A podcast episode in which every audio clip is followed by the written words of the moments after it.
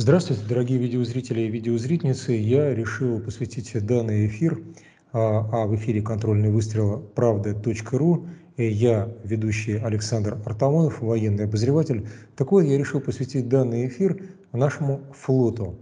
Я э, думаю, что, скорее всего, теперь, когда э, достаточно все ясно с наземной частью спецоперации, в скором времени заговорят уже наши э, военно-морские силы, и, к счастью или к худу или к добру, а, переместится а, наш конфликт с Украиной, точнее с НАТО, на море. По той простой причине, что наиболее важная с точки зрения натовского альянса, натовского блока, битва – это битва отнюдь не за Киев, а за Одессу. Потому что именно благодаря Одессе удается поддерживать связь с внешним миром. Теоретически сейчас все блокировано нашими кораблями, но это единственная часть побережья а, Украины, бывшей Украины, в том виде, в котором она была, которая позволяет некий выход а, на внешние рынки и в том числе в условиях военного времени а, пополнение боеприпасов самым простым и наименее затратным путем, ну, собственно, выход в мировую акваторию, что доказывать строго необходим той самой нацистской Украине, с которой мы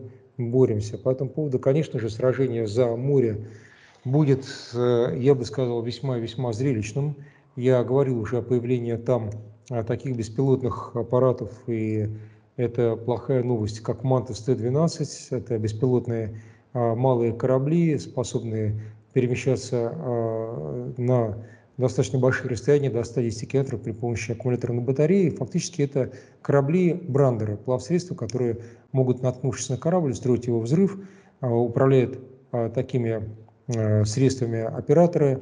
Операторов уже обучили в Америке украинских операторов, и подобные корабли весьма, вернее, плавсредства тяжело засечь, они небольшие, но несут все до 60 с лишним килограмм тротила или взрывчатки в тротиловом эквиваленте, мало возвышается над уровнем воды, и корпус из композиционных материалов, соответственно, плохо засекается радиолокационными средствами. В этой связи ясно, что нам, а, россиянам, необходимо развивать флот – и лучше себе представлять те возможности с точки зрения флота, которыми мы обладаем и чем конкретно мы обладаем. Это касается а, и Азовского, естественно, моря, и Каспийской флотилии, ну, а в том, что касается действительно серьезных средств, представленных в, Черно, в Черноморской акватории или на Северном флоте, то я думаю, здесь все понятно по этому поводу. Не стоит останавливаться на том, что достаточно хорошо известно. Достаточно долго украинцы говорили о том, что именно они ставят на москитный флот, то есть на малый флот, потому что, а, дескать, на большие корабли у них денег нет, а вот малый москитный флот свяжет маневр российской армии, российского флота в данном случае, и а, сумеет как-то помочь втянуться в конфликт НАТО, который успеет помочь, а, мол, украинцам, которые страдают, дескать, от российской агрессии. Был такой взгляд на вещи, был такой взгляд на жизнь. Ну и, собственно, он себя абсолютно не показал по той простой причине, что украинские катера, это были именно катера, абсолютно не защищены от внешней угрозы и, э, собственно, не несут серьезного вооружения. Правда, э, собирались поставить на них установку э, британскую Sea Spear для ракеты Бримстоуна, которую я не раз рассказывал. Ну, насколько успели, не успели, не знаю, но, в принципе, после того, как весь флот Украины был разбит ударами наших ракетных комплексов, калибрами в частности, а говорить об этом уже теперь, наверное, поздно. Но, тем не менее, вот эта тактика малых кораблей, способных э, совершить, э, причинить или нанести значительный ущерб противнику, он действительно, я бы сказал, на повестке, на повестке дня. И наш флот тоже по-своему использовал категорию или класс малых плавсредств для того, чтобы закрыть какие-то свои потребности. В частности, потребности в Каспии. А в Каспии у нас созданы а, такие корабли работают как МРК и МАК, то есть малый ракетный корабль и малый артиллерийский корабль. Это крайне интересно, что это такое по классу. Ну, прежде всего, чтобы там говорить, а, не скрывая рояль в пустах, есть Буян, это малый артиллерийский корабль, и есть Буян-М, это малый ракетный корабль. Вот малый ракетный корабль стал в отличие от малого артиллерийского, который все-таки являлся лишь провозвестником, так вот, малый ракетный корабль стал неприятной неожиданностью для наших оппонентов во время сирийской войны, когда а, из а, акватории, так сказать, вот у наших берегов с такого малого корабля была запущена ракета, и не одна, были запущены ракеты, точнее, калибр, и они попали в цель за 1500 километров а, от места пуска по территории Сирии, и при точ точности, при круговом эффекте, не превышающем 3 метра. 3 метра, что совершенно было невозможно в советские времена для наших ракет. Мы в этом отношении очень здорово двинулись вперед. Получается, что вот эти малые корабли, Буян-М, малые ракетные корабли, оказались не просто не бесполезными, как некоторые считали, а говоря, что у них слабая броня, что они, ну, некие дестройеры, в смысле корабль береговой охраны, что они а, не то чтобы сильно очень нужны, что они в лучшем случае прикрывают десант, а мы никуда не десантируемся. Но вот выяснилось, что оказывается, если на них поставить 8 шахт для ракет класса «Калибр», то а, выяснилось, что они вполне в состоянии выполнить очень серьезную боевую работу. И после появления у нас гиперзвукового оружия этих а, малы, малышей стоит опасаться. Я просто напомню, что Буян который был малым артиллерийским кораблем, имеет водоизмещение приблизительно 500 тонн, а Буян-М, малый ракетный корабль, 950 тонн, что весьма и весьма хорошо, потому что у такого малыша выясняется очень серьезное вооружение.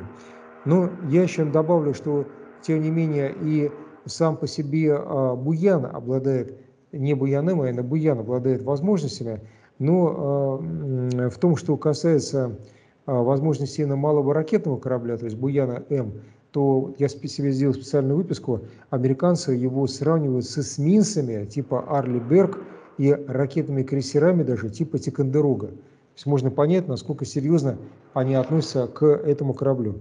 Корабль создавался э, давно, его, ну не предшественник, скажем так, а старший по серии, но с меньшим водоизмещением просто Буян, малый артиллерийский корабль, это некий вариант современной канонерки. Правда, Буяне надо называть ракетной канонеркой, потому что он несет серьезное вооружение, но вооружение это, включая, между прочим, даже ГРАД, то есть РСЗО, 73М ГРАД, но вооружение это призвано помогать наземным операциям, то есть операциям а, нашей армии на земле, а это просто как плавучая платформа с пушками получается. Но из техники, которую можно перечислить помимо РСЗО «Град», это прежде всего, естественно, а, гибко ракетный комплекс с иглой ПЗРК, иглой М, вот, и в том числе с боекомплектом на 16 ЗУР, а, понятное дело, то есть зенитно управляемая ракета «Игла». Ну и, а, собственно, есть у него и пушки «Дуэт», так называемые АК-632 «Дуэт», спаренные стволы, со скорострельностью с высокой а, и, а, собственно, при малой радиолокационной заметности, потому что башенка, так сказать, вот э, этой пушки, она сделана по принципу, ну, не то что невидимости, наверное, будет слишком смело так говорить, но снижение, скажем так, заметности. Дуэт стоит на Буяне. На Буяне М тоже, насколько знаю, обладает очень высокой скорострельностью, до 10 тысяч выстрелов в минуту. Вот, ну, в среднем надо рассчитывать 4-5 тысяч выстрелов в минуту. С отсечкой очередей по 200 выстрелов. В случае, если а, больше 200 выстрелов, то автомат сам прерывает а, пушку на 5-6 секунд для охлаждения. И таким образом мы имеем достаточно серьезное оружие у малого корабля. Тут стоит еще отметить, а, что а, помимо а, РСЗО, помимо а, вот 30-миллитровой пушки, так сказать, помимо дуэтов, есть еще одна очень важная вещь, связанная с проектом «Буян». Это проект на развитие, я бы сказал, проект на вырост. Но первое, мы поставили калибры на борт небольших кораблей. Решение более чем оправданное. Мы смогли пристрелять, так сказать, эти калибры, то есть э, с моря носить удары по суше на сверхдальнее расстояние. И это тоже есть весьма-весьма хорошая новость. Но, на мой взгляд, мы явно не останавливаемся на классе ракетных канонерок, а решили идти дальше. Потому что у нас сейчас наблюдается выход на пенсию двух проектов 1124 и 1124М «Альбатрос». И вот замен этих выходящих на пенсию, так сказать, весьма-весьма почтенных плавсредств, необходимо было создавать новые плавсредства. И Буян-М фактически является, ну, скажем так, некой платформой для того, чтобы создать уже более серьезные, а, более серьезные корабли, более серьезные плавсредства, способные на а, какие-то походы. Потому что, естественно, Буян-М не отходит от российских берегов, живет он на Каспии, где, собственно, так сказать, и был главный корабль а, построен, так сказать, на Волге выше по течению. Ну, собственно, нет никакой необходимости ему куда-либо, так сказать, ходить, но он не обладает ни серьезной броней, ни серьезной защитой для того, чтобы выдержать действительно морской бой в случае столкновения с силами противника. И, допустим, с силами противника, обладающими действительно бронированным корпусом и возможностями поражения самого Буяна. Вот, смотрите, по этому поводу замены альбатросов, проект 1124, 1124М, создается некий обновленный Каракурт. Каракурт был у нас ракетным катером. Теперь принято решение а, два года назад о создании фрегата а, Каракурт, а, который бы вобрал бы в себя возможности доработанного проекта Буян-М и малого до этого, так сказать, плавсредства Каракурт.